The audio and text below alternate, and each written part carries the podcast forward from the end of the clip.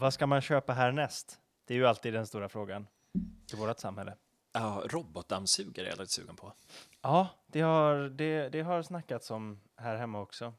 Samtalen har gått där hemma. Samtalen ja, jag har gått, förstå det. förhandlingarna har pågått och eh, vi har inte kommit fram till någonting än, men eh, framtiden ser ljus ut i alla fall. Mm, mm, mm. Ja, men det är samma sak, eh, samma sak här. Vad bra. Vi har bara en lång lista på saker vi behöver köpa först i övrigt. Ja, Men det är sen- tråkigt när det är de där roliga grejerna som inte får nödvändigtvis stå överst på den listan. Nej, alltså vi ska ju köpa lampor till exempel. Så Ja. där funderar jag på om vi kan smyga in smartlampor. Just det, det har ju jag några. Ja? Men, men eh, lampor är ju oftast högre upp på listan än robotdammsugare. Alltså...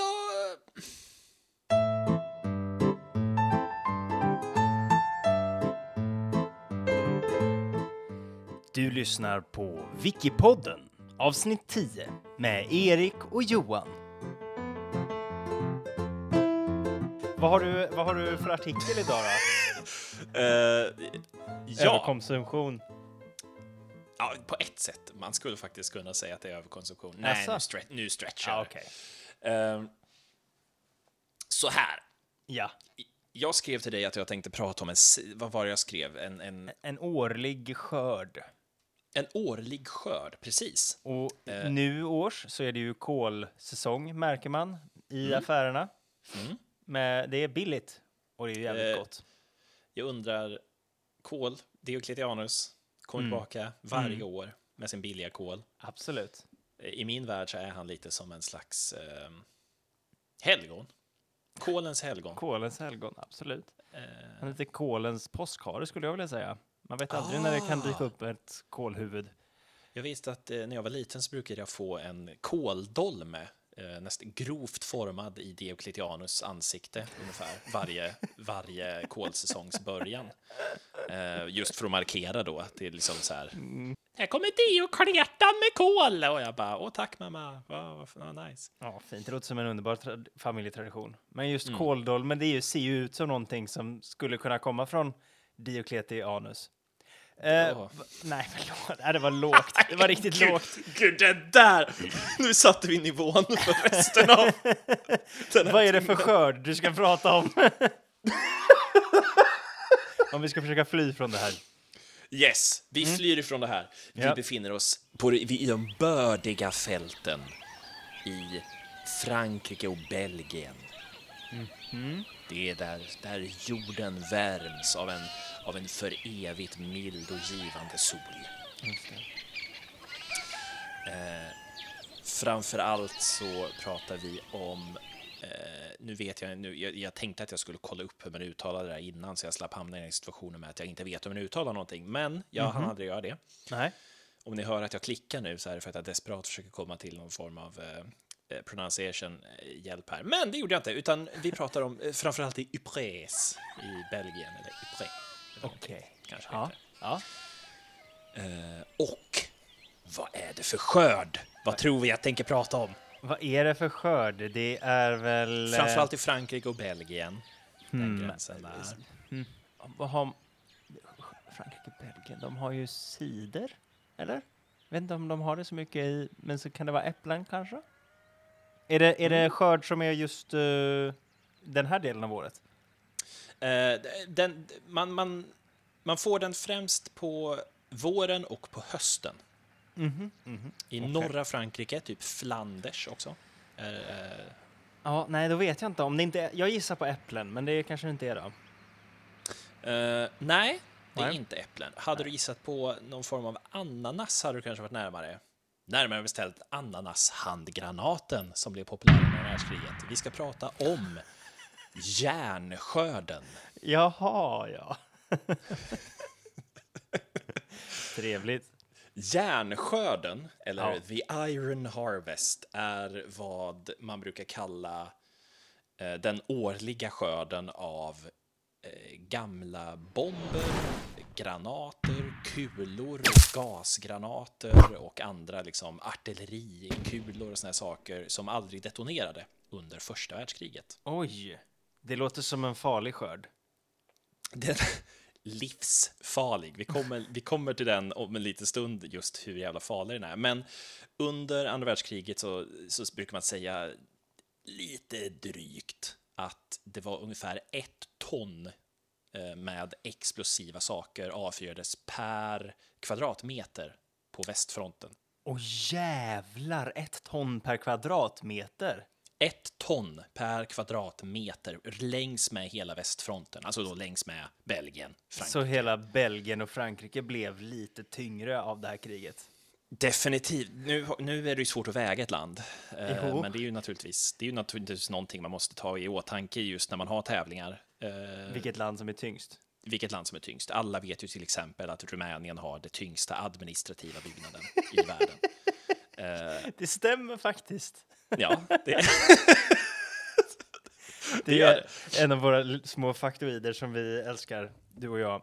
jag älskar Redan innan Wikipodden så hade vi fascination Vi- för uh, Rumäniens tyngsta administrativa byggnad. Skitsamma.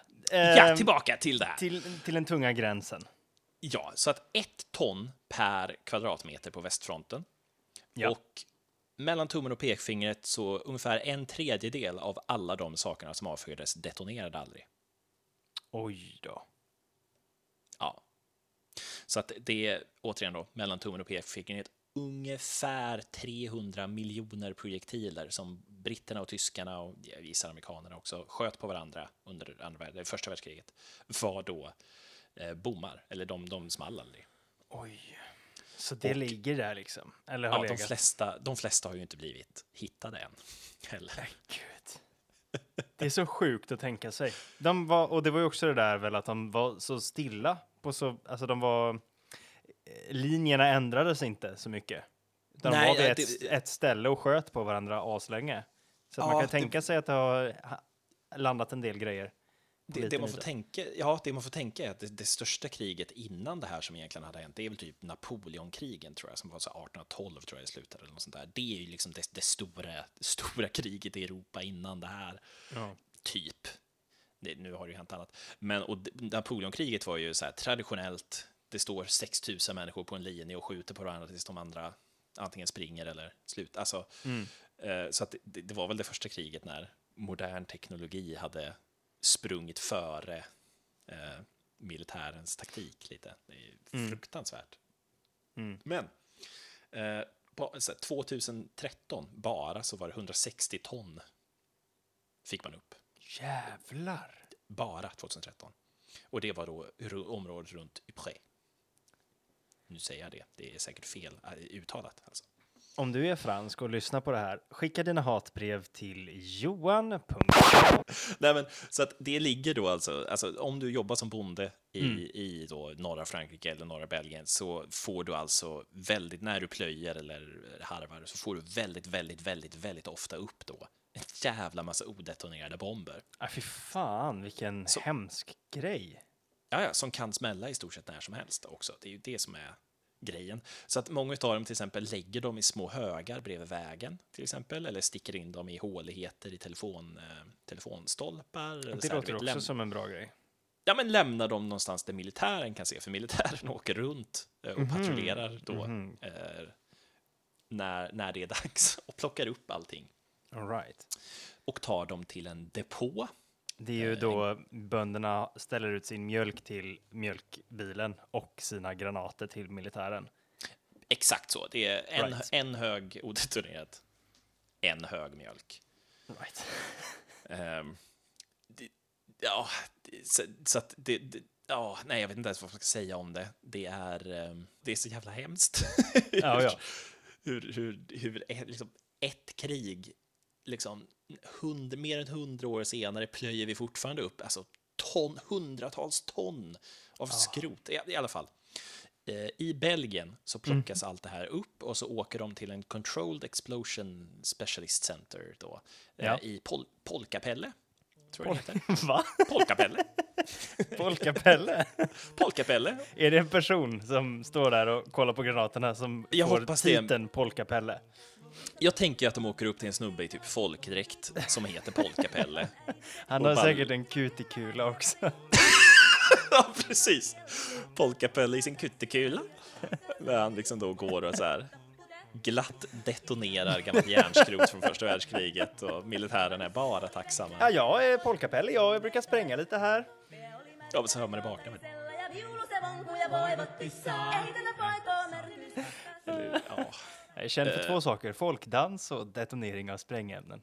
Ja, och, och jag har dessutom en matlagningsblogg eh, på Godare. Eh, eh, nej, men i alla fall, de började använda polkapeller för att detonera eh, efter 1980, Mm. och, vilket är ganska sent. Vad gjorde man innan 1980 med allting man hittade? Som liksom, man får också tänka på att de ligger och läcker ut tungmetall och krut och Ah, det fan vet bra. vad, rätt ut i jorden. Nej, precis. Så vad gjorde man av det innan? Vad, ja, innan dess så la man det i någon sån landfill. Man lade i naturens egna soptipp. Havet. Havet. Nej, vad fan! Kan inte komma och spola skit i mitt hav. Jag, Belgien. havets Tyrannosaurus rex. Jag tänker inte Ja. stå för det. Ja. Så att de dumpade allt rätt ner i havet. Och då ska jag också sägas då att eh, sprängmedel och allt sånt där, det kan ju vara ganska farligt i sig. För att, Ja, jo, det kan det. Det har jag hört. eh, ja, för det, det, det är bomber. Det är farligt. Det är farligt. Ja. Eh, men då, då har vi inte, då har vi inte accountat här riktigt för eh, en annan sak man använde glatt under första världskriget som man inte använde. Eh, gas och skit. Senapsgas och grejer. Senapsgas, mycket riktigt. Så Som att det ligger... då pyser ut från någon liten kapsyl. Mm, så att, du minns jag nämnde typ att det var 300 miljoner projektiler, kanske. Ja. Eh, ungefär 5 procent av dem var, var någon form av gasprojektil. Oj.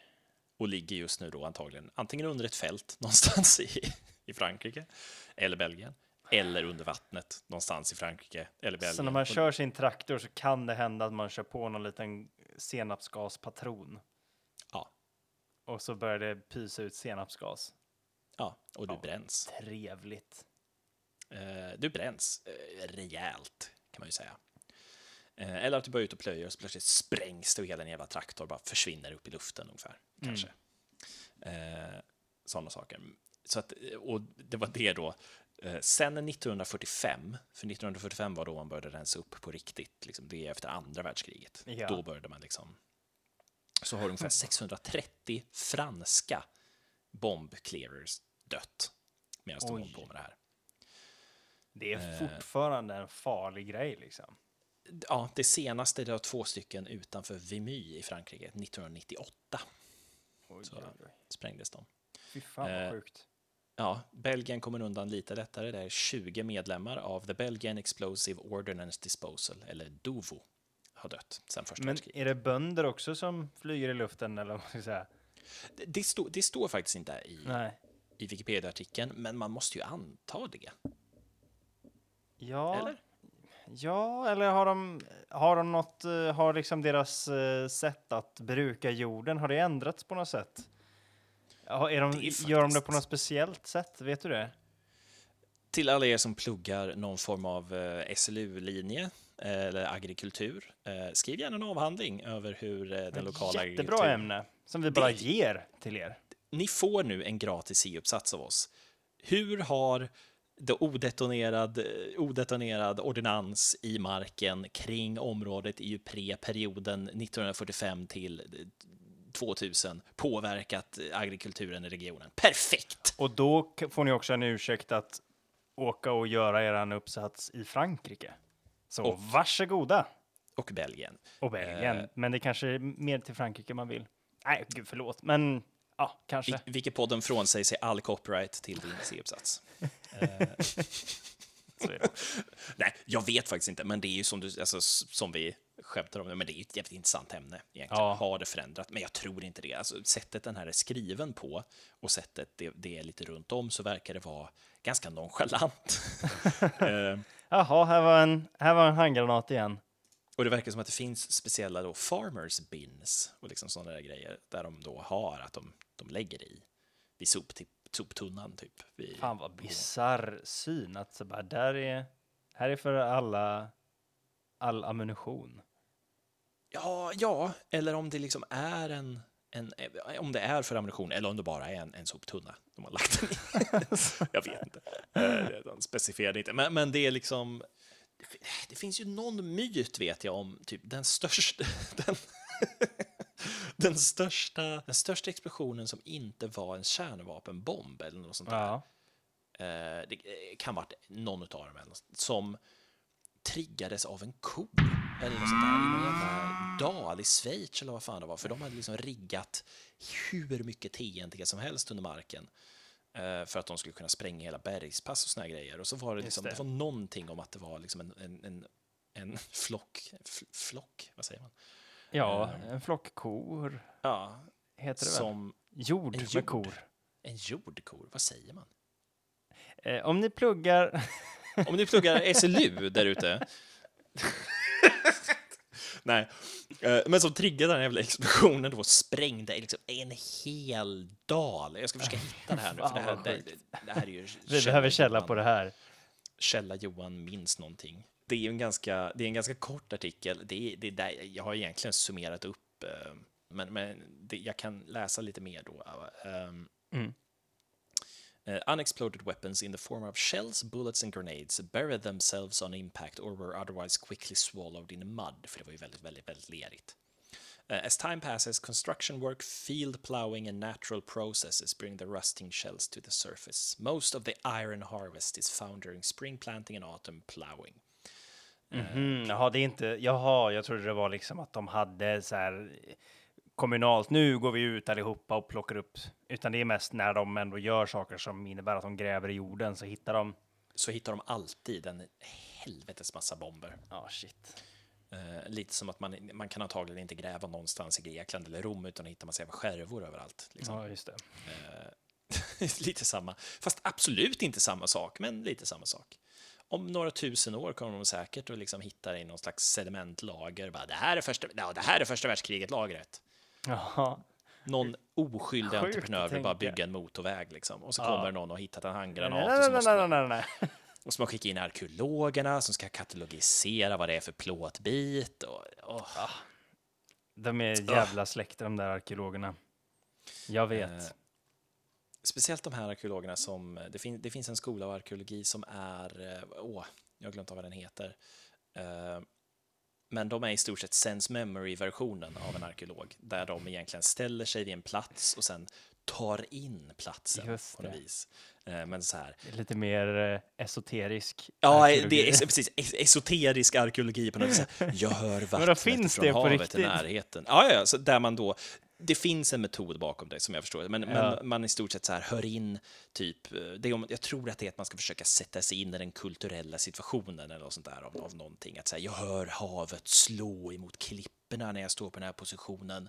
Jag kan se ut över den här dalen och även om den har förändrats under åren så det här var nog en helig plats. Jag kan ändå känna på något vis att det här är en speciell, alltså det är lite liksom, Det kan ju såklart vara viktigt om man ska gräva ut en, en helig plats. Att man så här, de kan ha tillbett den här klipphällen för att vattnet rinner här så vackert.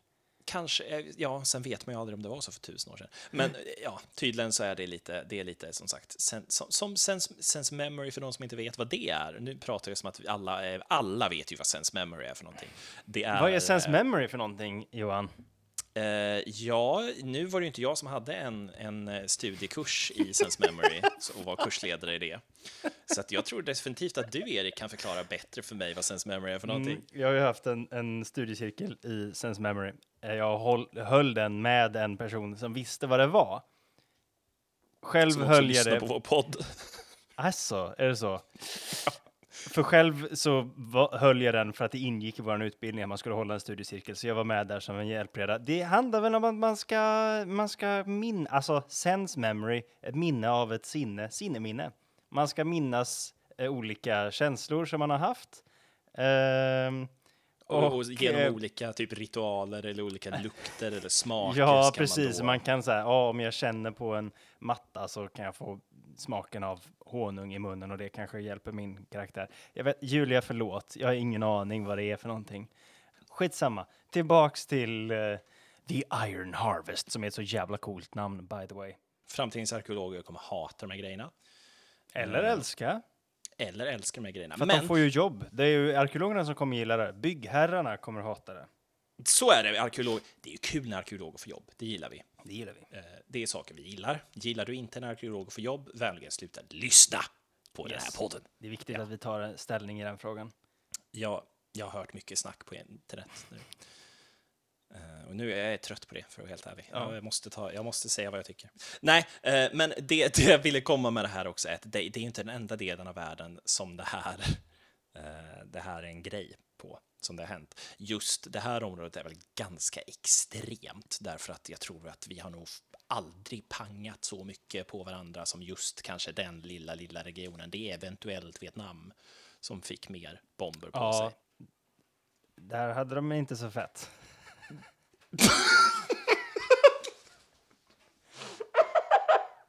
yes. Krigskorrespondent Erik Lennblad. Ja, jag står här nu i Vietnam och jag kan säga att eh, Vietkong, de, eh, de har inte så fett. Över till dig Johan. Tack så mycket. Eh, nej, men så att det, det är ganska mycket också som, som är lite så här extra kul med det här. Det ena är ju då att man hittar dem i jorden. Eh, och typ, nej men här kan de ju inte vara! De ska ju vara i havet! Och sen dumpar de i havet i 40 år. Dumt. Det, det är så dumt. Det är, det är så dumt. Jag, jag, jag, kan inte ens börja med att förklara hur dumt jag tycker det är. Varför ens, varför ens gräva upp skiten? Och då kommer ju liksom någon fiskare få upp skiten i något nät. Ska fiska krabba eller någonting och bara, jaha, här är en bomb. Vad fan? Vad gör de? Slänger in ner det i marken igen? Liksom? Eller liksom, vad, Ja, nej, ja. det... Mm. Eh, nej, men i alla fall. eh, det, det här är ju långt från det enda stället som det här händer på. Det här är ju typ ett problem i varenda krigszon som någonsin existerar och kommer existera. Eh, men just det här det är ju liksom så pass extremt att liksom hundra år senare drar vi fortfarande upp hundratals ton bara Ja, det är skrot. faktiskt. Eh, och jag tror också att man, det händer att man drar upp ehm, lik.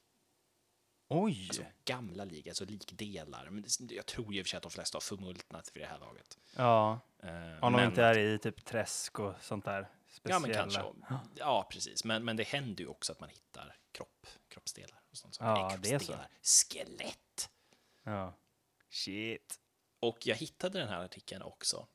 Eh, det här kan, kan vara en liten rolig anekdot. Jag hittade den här för att jag eh, köpte ett spel nyligen. Mhm. Surprise för alla er som, som känner mig. Som heter Iron Harvest. Mhm, Inspirerat av det här fenomenet. Ja, jag tror det. Eh, och den utspelar sig i någon slags pseudo-Europa 1920, där ett nytt gigantiskt världskrig har börjat, bara det att alla nu har jättestora mech-robotar som drivs av diesel, ungefär. Eh, men det är ungefär samma, samma sinnessjuka typ. Ja, men vi bombar det tills allt slutar, Ja. slutar röra på sig, ungefär. Och då var jag så här, Iron Harvest, och sen stod det längst upp typ att så här, vad för fenomenet Iron Harvest? Och jag bara, vad, vadå fenomen? Jaha, så Typ, du och försökte bara, kolla Wikipedia-artikeln för spelet Iron Harvest? Ja, för jag letade efter, Ah. alltså, jag letade efter fanvicken för jag ville ha lite lore. Ah, ja, spelet. ja, okej. Mm. Eh, Så ibland kommer den här podcasten in i mitt liv utan att jag ens eh, letar efter det.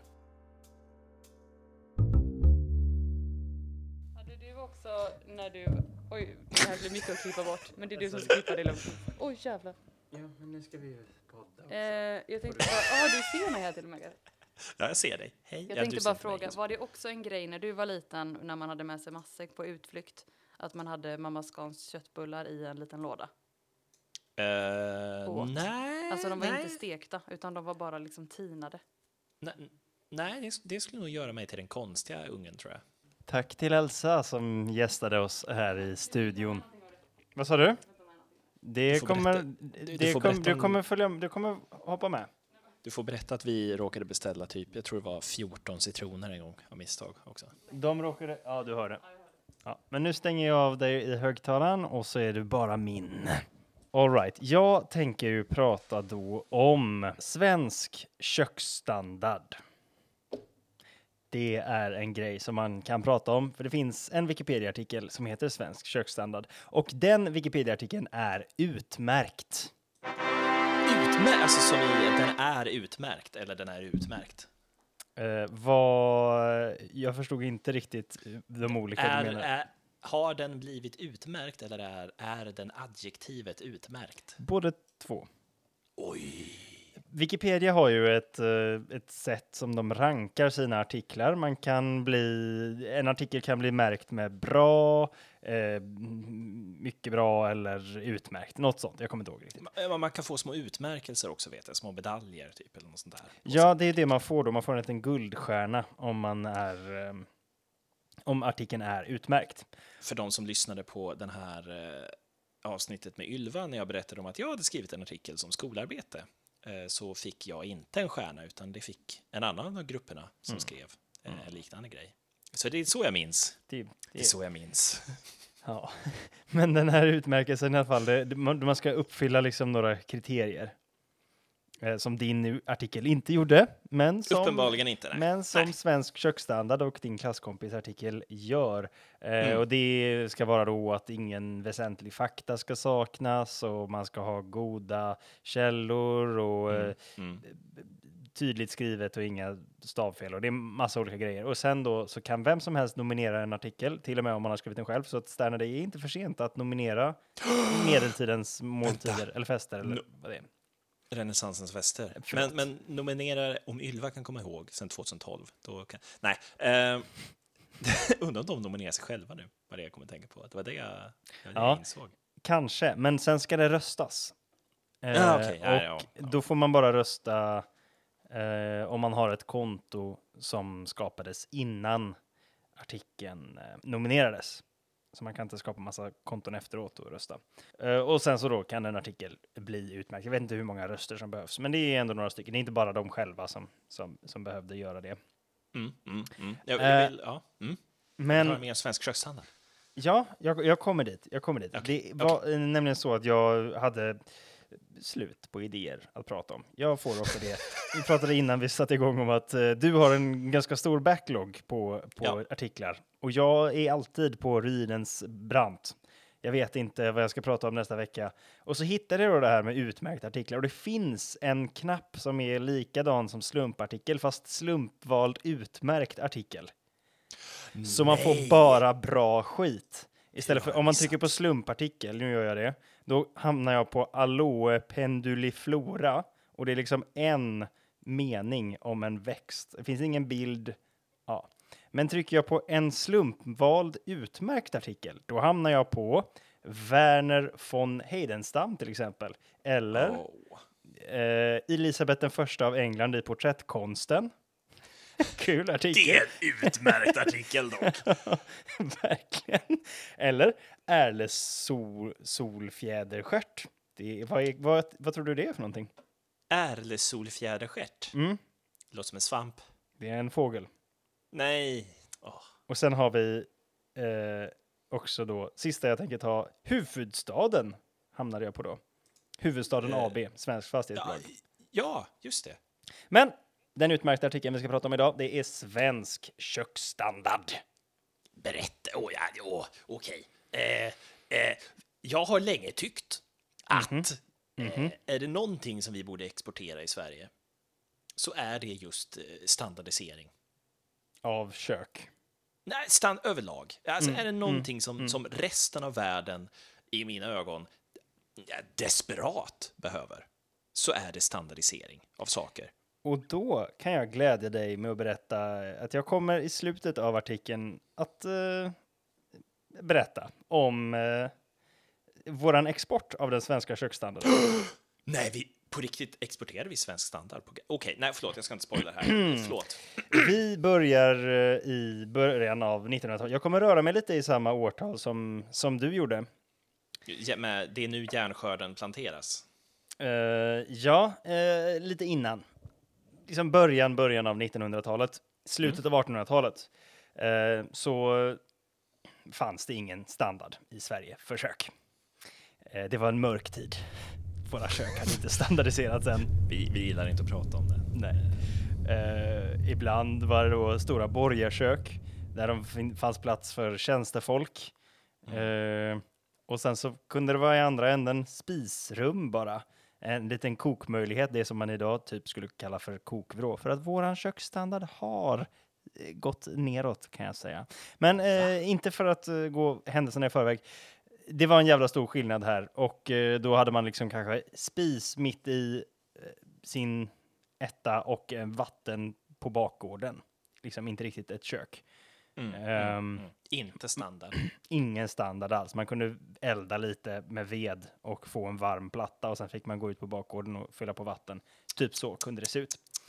Men 1917 då kom arkitekterna Uno Orén och Gunnar Asplund med ett radikalt nytänkande gällande kökets utformning.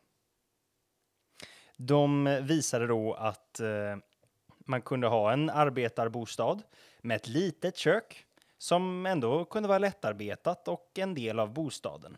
Ett så kallat bostadskök. Och då skulle man ha det här köket både som eh, vardagsrum och eh, liksom sovrum. Det skulle vara liksom en del av hela. Eh, det var öppen planlösning kan man säga. Men de uppfann ettan? Mm, ja, fast med liksom ett genomtänkt kök. Ja, okej. Ja, kan man säga. Ja, Mm. mm. Grejen med Uno Orén och Gunnar Asplund, det är bland annat att de är män. Mm. Och eh, män var inte liksom så vana vid det dagliga arbetet i köket. Det var liksom inte deras arena, så att säga. N- Nej, det var ju extremt. Jag läste det här i en, i en släkthistoriebok, att det var Mhm. extremt särskilt vi, vilket kön som gjorde vad. Så männen högg ved, till exempel. Det, var, det gjorde männen, men männen bar inte in veden. Det var en kvinnas jobb. Så de högg all ved och så bara la den på en hög och så kom kvinnorna och bar in den i huset, för det har kvinnor att göra. Det låter manligt. Eh, men den här... Eh, det, det, de som var på den här utställningen och såg det här exemplet på köket och Mm. som också råkade vara kvinnor, de hade lite frågor. Mm. Eh, det var inte så praktiskt. Man behövde gå fram och tillbaka jättemycket. Allting var så långt ifrån varandra. Eh, man fa- fanns ingenstans där man kunde stryka sin tvätt, som man ju vill göra i sitt kök.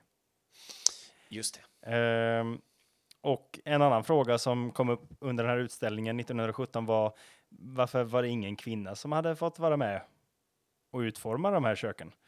Eh, eh, när de nu ändå arbetade i den miljön. Det är väl bara plugga till ingenjör? Eller vadå? Deras svar, det är, jag tycker de, de tar upp en bra poäng här. Arkitekterna i sin tur menade att kvinnor inte kunde tänka i konstruktiva banor och skulle därför Ja, inte ja, vara kapabla att planera ett kök. Eh, så, det, så det fick bli så helt enkelt. Det var väl lite det jag, jag fruk- fruktade att de skulle säga. Ja. Eh, och nu har ju då järnskörden såtts. Nu, nu, 1918. Det var ju 1917 som den här utställningen var. Ja. Så det var mitt i härvan där. Och om vi spolar framåt lite då. Vi kan inte riktigt säga att de etablerade någon standard, de här Uno och Gunnar Asplund, utan eh, Uno Orén och Gunnar Asplund, för att de gjorde det här grejen och det blev liksom ingen hit. Men det visade ändå på att tankarna fanns där. Liksom. Att, Mm. att börja jobba med det här. Men 1922 eh, så fanns det två kvinnliga arkitekter i hela Sverige och de fick då många uppdrag kring så här, kök och bostad. Det var Sara Reuterskiöld. Ett nice efternamn. Ja, jag hittar faktiskt inte vad den andra hette. Det var ju tråkigt eh, när det bara var två. Och en annan. I alla fall, de eh, presenterade då en grej i utställningen Bygge och bo 1924. Eh, då visade de ett lite mer funktionellt lägenhetskök. Och då hade, för det fanns nämligen, den här rörelsen fanns även också i Tyskland. Inte bara i Sverige. Standardisering av, av eh, Kök. hemmet. Köket. Just det. Det fanns någonting som kallades för Frankfurter Küche. Och det var då ett kök som hade räknats fram liksom matematiskt. Man hade stått med tidtagare för att se hur mycket man, hur lång tid det tog att röra sig från olika ställen och sådär. Och man hade kommit fram till, det var liksom en, en ett enda sätt att göra kök på i en speciell färg och det var liksom allting var väldigt mycket standardiserat.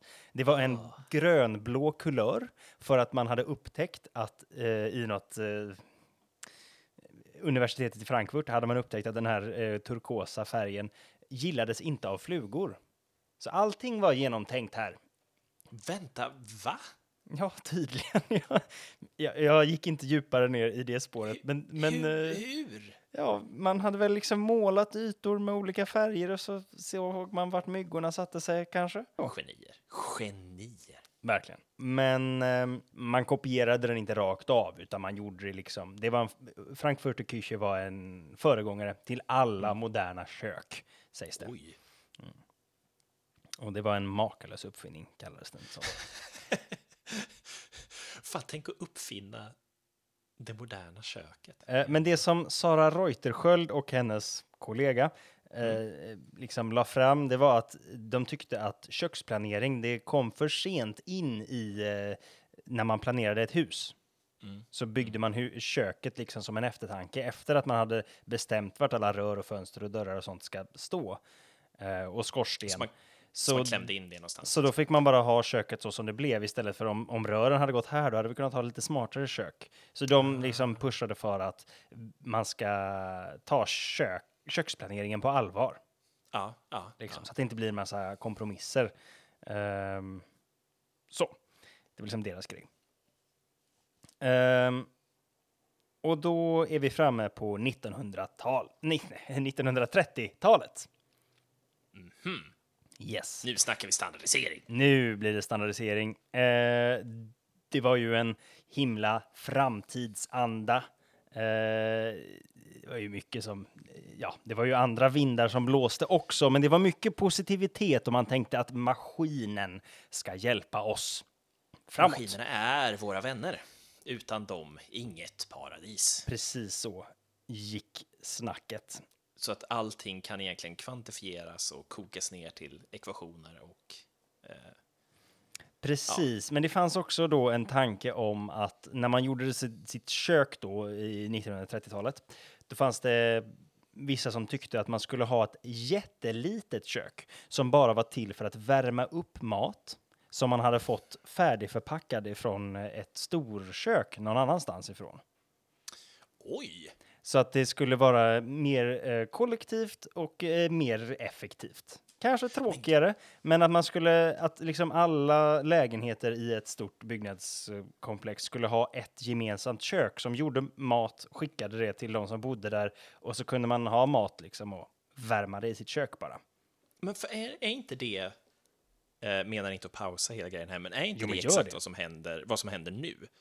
Med alla de här eh, Hello Fresh och eh, Blue Ribbon eller vad de Mm. Ja, heter. Alltså alla de här, eh, det finns ju hur många tjänster som helst som levererar Ninas färdigpaketerad. Ninas matkasse, ja men det, fin- men det finns ju till och med som levererar eh, färdiglagad mat varje dag som du bara värmer på för Mm. en ganska liten kostnad egentligen. Eh, det känns ju som att det är, det är en rörelse som har börjat nu, typ Ja. att vi centraliserar våra kök egentligen. Precis. Outsourcar våra kök. Och, och om man tänker så på det stora hela så är det ju säkert eh, effektivare sätt att strukturera ett samhälle. Alltså att man har eh, ja, ett ställe där man gör mat till många istället för att alla ska göra sin egen mat. Men det kan ju också Men vara så- kul att ha ett kök och göra jo, sin det är det ju, mat. men jag, jag tänker det är väl så vi har gjort alltså, i, hela, hela jävla historien fram tills modernt, moderna Mm. samhället kom fram. Eller, alltså, man delar på maten, man lagar mat tillsammans. Man, liksom. Nu är Men ju, tråkigt att inte få välja vad man ska äta, såklart. så är det. Och sen nu är det ju också då inte kanske riktigt samma tanke. Nu är det ju mer eh, stora privata företag effektivt. som får massa, ja, eh, det är ju Folk inte för att dra ner kostnader som man gör eh, det här nu. Nej, nej, nej, nej, nej, gud nej. Nej, det är ju för att folk är för trötta för att laga mat, för man jobbar för mycket kanske. Och så. Mm. Ja, det är, så, nej, det är ju inte samma tanke bakom, men det är samma resultat. Eh, I alla fall så eh, det fanns också tankar då om att det var jättefarligt i köket för barn. Eller för alla. Men så man gjorde det också så, så litet så att barn inte skulle få plats, står det här i i Wikipedia-artikeln. Men de, det var liksom tänkt, uttänkt att det ska bara vara en person i köket. Och folk har ju inte en piga längre så det är ju bara kvinnan eh, som ska vara i köket. Så då fanns det tanken om eh, sekundärkök och primärkök. Och primärkök var ju då det här stora kollektiva storköket och sekundärkök var det man hade i sitt hus som skulle vara så här litet. Och sen då naturligtvis det tredje skuggköket, vilket är ett fejkat kök som barnen tror är ett farligt kök som Just de det. naturligtvis går till eh, Just och härjar. Men det är inte det riktiga köket och det är inte farligt på riktigt. Men det är där så barnen tror att det är farligt och på riktigt. Det är svårt att tänka nu, men eh, fråga, fråga någon som var med på den tiden så kan de berätta att eh, jo då, Ja, ja, just det. Jag minns när jag var liten och stod i skuggköket och slamrade och försökte detonera gasledning. Eh, Men ja, det var ju fejk liksom, så det gick inte. Ja. Jag känner att vi, vi har gått ifrån att, eh, att försöka sprida information till att, till att små ironiskt sprida sprida falsk information. Ja, men det är total roligare. missinformation då och då. Och jag lever för det. Vi, är, vi, vi hoppar vidare till 40-talet. Ja, Det var ju då den första, nu, nu blir det standard. Alltså det är nu Nej. det liksom, det är nu vi kvantifierar på riktigt. Nu går man in och räknar på saker, man sitter, det finns en väldigt rolig bild i den här artikeln med en eh, person som sitter bakom ett skrivbord och antecknar och hon sitter i ett kök där det är en kvinna som, som lagar mat. Så det, är- de liksom gjorde besök hos folk i deras hem och... Nej, jo, jo, visst. nej, Och satt nej. och tog anteckningar på hur de rörde sig. Och det här, du säger nej, nej, nej, varför då? Ja men vad fan, tänk att sitta och laga mat eller hålla på så sitter det liksom typ fem pers och bara skriver ner allting du De, på de fick ju säkert säga och... nej. Eh, eller? Jag vet inte. Det Eller- var i alla fall, det här är ju väl, har blivit väldigt värdefull eh, forskning, kan man säga. Man fick reda på hur många steg en person som jobbar i köket tog då. Det var sju kilometer per dag. Eh, en person som jobbar i köket, alltså också känd som kvinna. Eh, ja, jo. Eh, liksom bara för att vandra mellan saker. Och då tänker man, hur kan vi Eh, effektivisera det här? Få personen att att gå mindre? om det inte är en känd kock naturligtvis. Eh, Är det en känd kock är det ju naturligtvis en man. Eh, ja, precis. Naturligtvis. Det är Eh, värt att notera. behöver vi inte säga ens. Nej. Ehm, men man, och man gjorde också i olika, man hade också byggt upp egna labb och egna kök där man bad någon laga mat och så satt man och antecknade hur den personen rörde sig och vad den gick emellan. Man ritade upp diagram liksom på eh, vilka eh, delar av köket som man gick mellan minst och mest. Och mest gick man mellan spis och vatten.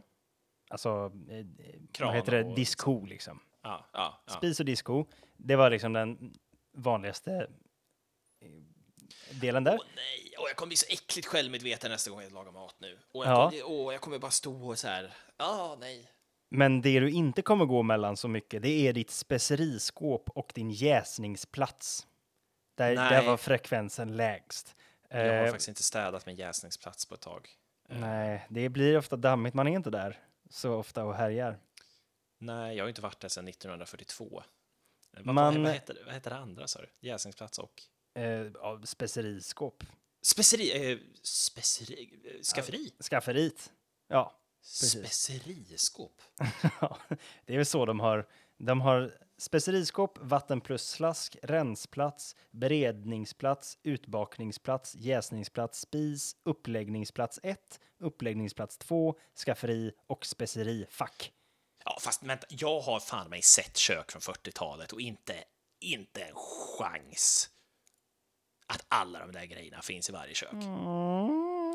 Nej, det är ju... Eh, Det här måste ju vara någon form av liksom hovkök. nej, nej, alltså det här var ju då för att täcka in allting kanske som skulle kunna finnas med i ett kök när de gick ut i fält för att göra sina undersökningar. De gick i fält. Ja. ja. Eh, snarare så. I, I alla fall så eh, lades det då fram ett, eh, det finns några, det blev några mönsterkök som visade på så här, här är, här är en bra plats. Och det man upptäckte var att det behövdes väldigt mycket, eh, man skulle ha en rejäl tilltagen yta då, mellan, alltså uppläggningsyta eller beredningsyta mellan Ja. spis och eh, horn. Och det Eftersom har att vi. man gick där. Och det har vi ju om vi tänker. Och jag tänker faktiskt skicka dig till ditt kök eh, för att ta lite olika mått. Absolut, jag är För redo. att se hur, hur väl ditt eh, kök stämmer överens med ett eh, med, kök, med svensk köksstandard 1940. Låt mig bara aktivera mitt, eh, mitt fältmick. Ja, vi Eh, har, vi har, nu har vi Stan i- inne på linjen igen. Ja, hallå, det är jag, mitt namn är Johan Sterner. Jag står här i mitt egna kök. Eh, som ni kan höra är mickkvaliteten ganska dålig och det är lite eko i rummet. Vi hör det Johan, men det är bra att du är med oss. Eh, skulle du kunna ta ditt eh, måttband eller liknande? Jag har här en eh, standard tumstock. Bra. Och så mäter du eh, dina köksluckor, luckor, eller ja, ditt vägg, eh, väggskåp. Ta ett Eh, väggskåp och mät. Absolut. Vill du att jag tar det över fläkten eller bredvid? Eh, bredvid. Du börjar ett- bryta här, Erik. Bredvid eh, fläkten. Bredvid fläkten. Du börjar bryta. Okej. Så att det blir så helt som möjligt, så att säga. Absolut. Jag ser där 84 centimeter Eh, på vilken led? eh, höjd. 84 centimeter högt. Jaha. Och brett? Och, och den är 80 centimeter bred. är Det är då, två luckor. Det är två luckor, ja. Just det. 80. Så det är ganska brett skåp och inte så högt. Ja, precis. Just det. Jag förstod inte riktigt vad du sa där. Jag är inte van att tänka lateralt. Nej. Eh, då Ah, ska vi jävlar. se vad det, vad det kan eh, klassas som. Det fanns då nämligen bänkskåp som heter SA, väggskåp som heter SB och högskåp som heter SC. Ditt var ju då ett väggskåp, så det är SB. Ett SB-skåp, okej. Mhm. Ehm, och ett... Hur, hur brett sa du att det var? 80 centimeter eh, på millimeter nästan. 80 centimeter. Ja, det finns faktiskt inte med här i det jag Nu ska tittade, tillägga att det här är ju, det här är ju, eh, det här är inte en flex. eh, Det här är ju ett helt nybyggd lägenhet också. Så den är Ja, ja, ja. Just det. Så det, då är det inte riktigt den här svenska köksstandarden som vi är ute efter i ditt kök. Men Nej, men vad fan säger du? Johan, skulle du kunna mäta? Ah, ja, ni har ju blivit lurade. Så Nej, men vad i helvete? Skulle du kunna mäta ifrån hur högt eh, är det från golvet till ehm, ja, där du kuttar din mat? Vad heter det? Det, det kuttar min... vad fan heter det? Ehm, alltså... eh, Ja, jag förstår inte vad du säger här. Du, du slänger in något engelskt ord mitt i meningen. Eh, hur högt är bänkhöjden? Tack. Bänkhöjden. Mm. Kuttar. Ja, men från golvet till där du kuttar din mat. Fan. Det kuttar maten. Jag kuttar min mat. Jag förstår inte vad du menar. Du, jag kan, eh, och du vet säkert redan det här, men det är 90 centimeter. Ja, där har vi svensk köksstandard. Själv så blev vi inte så välsignade. Vi hade, när jag mätte mitt här idag, så var det 90, eller vad säger jag, 88 typ. Nej, men vad fan, vad det var en, det var en stor besvikelse. Madeleine! Åh jävlar. Våra köksluckor är inte i svensk standard.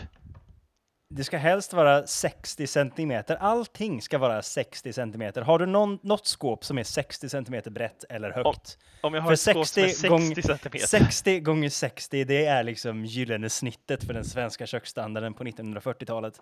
Allting eh, är i inkrement av 60 centimeter, eller bra? Eh, ja, alltså inte högt utan... Eller jo, ja, hur fan är det? Vem vet? Sex, jag vill att hitta någonting som är 60, snälla. Eh. Så, att, så att det ändå Ja, nej, men nej, på riktigt. Det är en lucka. Luckan som är över köksfläkten är 60 centimeter. Den är 60. Är den 60 på höjden? Eh, ja, kanske. Det är inte omöjligt. Men det var bredden du menade, eller? Ja, nej, den är, är faktiskt 70 på Mm. höjden, men Nej, den är men 60 för- på bredden. För höjden, det är en annan sak. Det är bredden som är det viktiga här. För höjden är då... ehm, Du ska jag fråga dig en annan sak. Mm. Dina skåp, går de upp till taket? Nej, nej. Nej, det blir en så kallad dammhylla där uppe. Ja, va? Mm. För det, det finns lite plats där så att dammet kan samlas. Ja, det är Visst är det så. 25 centimeter dammhylla här i köket. Ja, vad trevligt. Eh, det ville man ju undvika när man gjorde de här på, eh, var det 30-talet tror jag. Eh, då skulle det gå hela vägen upp till taket. Och det, när man tittar i svenska kök idag så eh, ser man inte det så ofta, eller hur? Nej. Det är ofta en liten dammhylla och det är av flera anledningar. Du kan nog gå tillbaka nu. Jag tror inte jag har så mycket mer att skicka ut dig på. Vi, vi tackar eh, Johan Sterner i fältet och eh, ber honom återvända till studion. Kan, min mikro är 60 centimeter bred. Det är en svensk standardmikro det. Ja, tack Johan i fält. Eh, Johan i studion tillbaka. Ja, vad kul. jo, man, eh, den här dammhyllan som jag pratade om, den ville man ju undvika. Man vill inte ha en dammhylla eh, på 30-talet eller på 40-talet, jag kommer inte ihåg. 40-talet. Jag tror att det är på 40-talet som man inte ville ha det alltså. Utan då skulle man ha en, eh, då skulle det gå upp hela vägen till taket, då får man ju också mer eh, utrymme liksom i sina skåp. Anledningen till att Men- man, ja, Miljonprogram har väl sådana skåp ofta? som, Alltså miljonprogram är ju som stora oaser av svensk standardisering. jag kommer till miljonprogrammet, absolut. Ja, Men, men vad, vad menar du att eh, miljonprogrammet har? De har inte dammhyllor. Alltså, skåpen går ju upp till taket, Mhm, om jag minns rätt. Eh, jag skulle säga tvärtom. Det är okej. Ja, Mm. okej. Mm. Det var där man övergav det. För att Aha. eh, det var ju då en, eh, jag kan säga att fullhöjd, det är då när det går hela vägen upp till taket. Ja. Men nu under miljonprogrammet, vi är alltså då på 70-talet här nu. Mm. Eller eh, 65 Sex- till 60. 76. Ja. Ehm, då introducerades det som kallades för kontinental höjd. Och det är väl det man ser oftast i svenska hem. Ehm, det var med europeisk förebild och innebar då att väggskåpen inte längre anslöts till rummets tak utan maximalhöjden för alla snickerier skulle vara 210 centimeter inklusive sparksockel. Ehm, Sp- sp- ja, den längst ner. Ja, så köksinredningen blev lika hög som en normal innerdörr. Det vet jag fan, det brukar alltid vara högre än en innerdörr om jag... Det är ju of, Ja, inte ofta det går... Ja, nej. För jag kände, jag kände igen det måttet just för jag tänkte så här, ja men det är ju det en innerdörr ska vara eh, Mm. på riktigt. Så Mm. det säger väl kanske någonting om hur. Just det. Hur... Just det. Eh, men i alla fall, ehm, det var då estetiskt önskvärt att det var så. Ah, Okej, ja. Eh, Det är Men- svåranvänt också när hyllorna går ända upp till taket, det måste man Precis, erkänna. det är, det är ju det. Vad ska man med den platsen till när man ändå inte kan nå dit? Ja. Eh, men det har ju också en annan fördel. Det är ju att man kan standardisera. Man behöver inte måttbeställa efter hur eh, just ditt kök ser ut, hur hög takhöjd du har.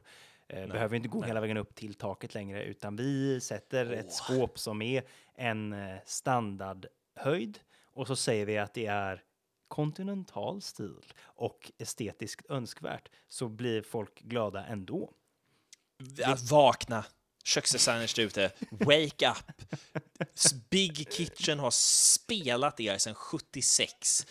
Ja. Vill du ha full takhöjd, ha full takhöjd. Låt inte, låt inte den här kontinent, låt inte byggherrarna eh, komma och fakturera er för, för, för ett, ett ofullständigt arbete. Nej, ett ofullständigt kök. En o- Ja. Ett ofullständigt liv kanske till och med. En hål i min själ, ett dammhylleformat hål. Mm.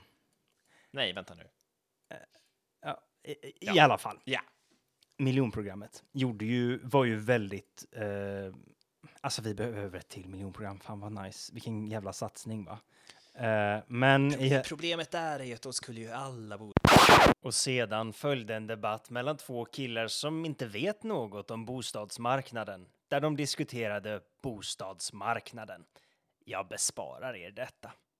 Skitsamma, skitsamma. Ja, förlåt. Ja. Ehm, man kan ju i alla fall säga att miljonprogrammet blev eh, mycket lättare att genomföra i och med att vi hade ett etablerat standardkök i Sverige. Mm, mm. Eh, och bidrog ju då också till att standardköket eh, verkligen cementerades. Nu ser alla kök i Sverige likadana ut på grund av det här. Och eh, det är fan inte en dålig grej. De ser ju inte likadana ut såklart. Det finns ju olika skåpsluckor och olika mått också, men Mm. man känner alltid igen sig i ett kök. Det ser ungefär likadant ut överallt. Jag undrar ju lite... Ja, och, och I undrar, Sverige. I Sverige. Ja, men jag undrar lite också om det är någon form av då så social conditioning. Liksom. För att till exempel när jag är i ett kök och öppnar luckan ovanför kranen till exempel och ser att folk inte har sina glas och muggar där. Mhm. Alltså, det, det, de två Då känslorna undrar känner jag, är de psykopater? Ja, ja, ja! Det är ju avsky och det blir någon form av liksom, djup obekväm känsla att liksom, nej men vad är det här? Ska, jag- ska jag ta den här tallriken och fylla med vatten? Ska jag ta den platta tallriken och fylla med vatten? Ska jag ta, ska jag ta den, här, den här spaden och fylla med vatten? Och den liksom- översta luckan under bänkskivan, om man inte har sina bestick där, vad har man då? Ja! Sina mordvapen säkert? Nej, men, nej, men ja, nej, sina mord var se- troféer av sina offer för att du uppenbarligen Mm. inte vet hur man använder ett kök. Nej, men, eh, eh, det var någon gång någon hade kryddor längst upp i, i, längst upp i Ja, lådan. men det har, jag, det har ju fan börjat komma nu på senare tid tycker jag. Senare tid, en jävla gammal gubbe. Men, och jag- men ja, På, om, det, om köket är planerat för det förstår jag det, men, men det här köket var inte riktigt planerat för det. Men, men det är ju lite, alltså, vad fan? ja vad fan. Och ja, tack, tack gode gud för att standardiseringen kommer på att reda ut den här röran av porslin. Men nu är vi på väg att glida tillbaks ner i fördärvet igen. Nej. Jag går vidare till rubriken Svenska standardköket och utlandet. Vi började ju ehm, Svenska standardköket förändras, förfall. För, förnyas, förändras och förfaller. förnyas, förändras och förfaller. Eh, men man började sälja svenska standardkök i utlandet. Smart. Mm. Eh, och det är här fullhöjdsköket, det blev ju, det var ju kontinentala stilen, eh, Mm. blev ju lite, ja, blev, blev ju vanligare lite på grund av att vi sålde det utomlands. För det gick att sälja utomlands. Så vi påverkade inte bara Sverige utan resten av världen? Nej, tvärtom. kök? Tvärtom. Resten av världen påverkade oss för att den, Ah, aha, den kontinentala stilen var lättare att sälja, så då kunde man lika gärna producera den här hemma också. Jag är med, jag är med. Så, så man började exportera den här och sen så gick man med i EU. Jag eh, läser till. De flesta inte säga någonting där. europeiska länder saknade motsvarighet till den svenska köksstandarden. Att diskbänk, arbetsskiva och spis är på samma höjd och djup samt utan spalter och glapp mellan är fortfarande ovanligt i många utländska kök. Att man flyttar med sitt kök till en ny lägenhet är däremot ganska vanligt. Hur sjukt är inte det? Eh, slutcitat alltså innan. Hur sjukt är inte det? Eh, Jaha, man, ja, ja, ja. Hur sjukt är inte det? eh, man tar alltså med sig sin, eh, sin diskmaskin och sitt kylskåp och sina skåp. För att det, de varit pass, man har liksom ett sätt antagligen då, de passar så bra. Nu, alltså i Sverige så kan man ju då väldigt lätt förnya ett eh, gammalt kök eller liksom eh, göra en, eh, vad fan heter det som alla gör? Renovering? Renovering. Eh, Flippa ett hus? Man kan flippa ett hus. Men man kan renovera ett kök väldigt lätt för att det är ju samma mått. De måtten är i alla fall väldigt lätta att få tag i. Ja. Ehm, det finns några liksom att välja på. Och eh, Ikea, de är ju också, de är ju hejare på standardisering. Såklart. 1971 så presenterades Pax-köket i deras eh, katalog. Mitt Mhm. Och det var ett under miljonprogrammet. Det var ett svenskt standardkök. Så de är ju då de som har, eh, förståeligt, stått mest för den här export, exporten av det svenska standardköket. Ja, ja. Men man hör ju på den här artikeln att alltså, resten av Europa är ju i smärta.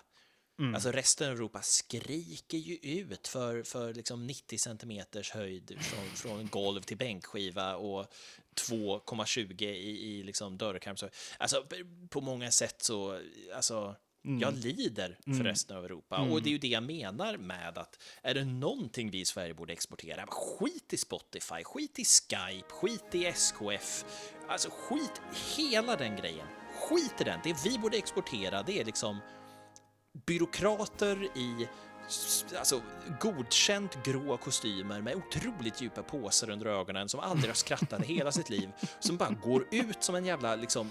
Tänk, tänk, att- tänk att liksom vi gör en upphandling om 15 000 statliga standardiseringsbyråkrater och, och, och Italien bara, ja, absolut, och bara skickar in dem liksom i varenda gammalt, så här, gammalt romerskt kök som har funnits under husen. Nej, nej, nej, nej, nej, nej, nej, för fan, den här ska bli 90 centimeter hög nu och bara går in och standardiserar upp skiten. Olika höjd Ja. på bänkskiva och, och spis. Nej du, fan heller, går in med en liksom jävla så här bilpress, går in och skickar in två träskivor så att allting är korrekt. Jag menar, är inte det en dröm ändå? Ja, jag vet inte om jag vågar uttala mig. eh, i den frågan. Det finns ju också någonting fint med att det är olika, men det är inte så effektivt. Jag tycker det är trevligt skrivet här hur de, hur de här eh, byråkraterna som gick in och tittade på hemmafruarna. Det eh, var byråkrater som gjorde det. Ja, ja, gud ja. Eh, eller ja, vetenskapsmän var det väl i och för sig. Och kvinnor kanske mest. Eh, det står så här. Detta gjordes mycket seriöst och vetenskapligt i både testlaboratoriet och på fältet. Ah, ja. I studierna mättes exempelvis vilka sträckor som en hemmafru gick i köket, hur ofta sträckte hon sig och hur ofta böjde hon sig. Kunde hon ställa ner en het kastrull i närheten av spisen? Fanns sittplats vid arbetsbänken? Var fanns diskhon i förhållande till spisen? Hur hög bör en arbetsskiva vara och hur lång? Och det vet vi ju nu, den ska vara 90 centimeter hög. Och minns du i början av artikeln att jag pratade om eh, eh, Frankfurtenküche? Just det, just det, just det. Just det. Jag läser sista meningen i artikeln. Oj, oj. I Tyskland har det svenska standardköket, där alla delar passade ihop, även från olika tillverkare, ett eget namn. Schwedenküche. Swedenküche. Så eh, cirkeln har fullbordats. Vi har inspirerat av Tyskland, eh, dragit det till perfektion och exporterat det tillbaks till Tyskland. Ja, det är ju det jag säger. Det är ju det jag säger. Nu skulle jag faktiskt vilja be dig att gå och kolla en sak i ditt kök. Okej, jag har ingen fält. Du har lyssnat på Wikipodden med Erik och Johan. Tack för att du lyssnar. Tack för oss. Nästa gång ska vi ha en, Ja, det måste vi säga. Ska vi ha standardiserat Wikipodden. Nej, dessutom. nästa gång så kommer vi ha Exakt 30 halloween-tema. minuter. Jaha, förlåt. Nästa gång blir det halloween-tema på Wikipodden. Ja! Det blir kul vad vi kan hitta på. Det blir läskigt och spooky på olika sätt. Mm, så nästa, nästa, kom ihåg att ha en, en varm kopp pumpkin spice latte eller någonting. Mm. en filt omlindad runt er. Sitt i ett, i ett litet mörkt rum, för nästa gång blir det läskigt. Mm, det blir det verkligen. Erik. Johan. Tack för idag. Tack för idag.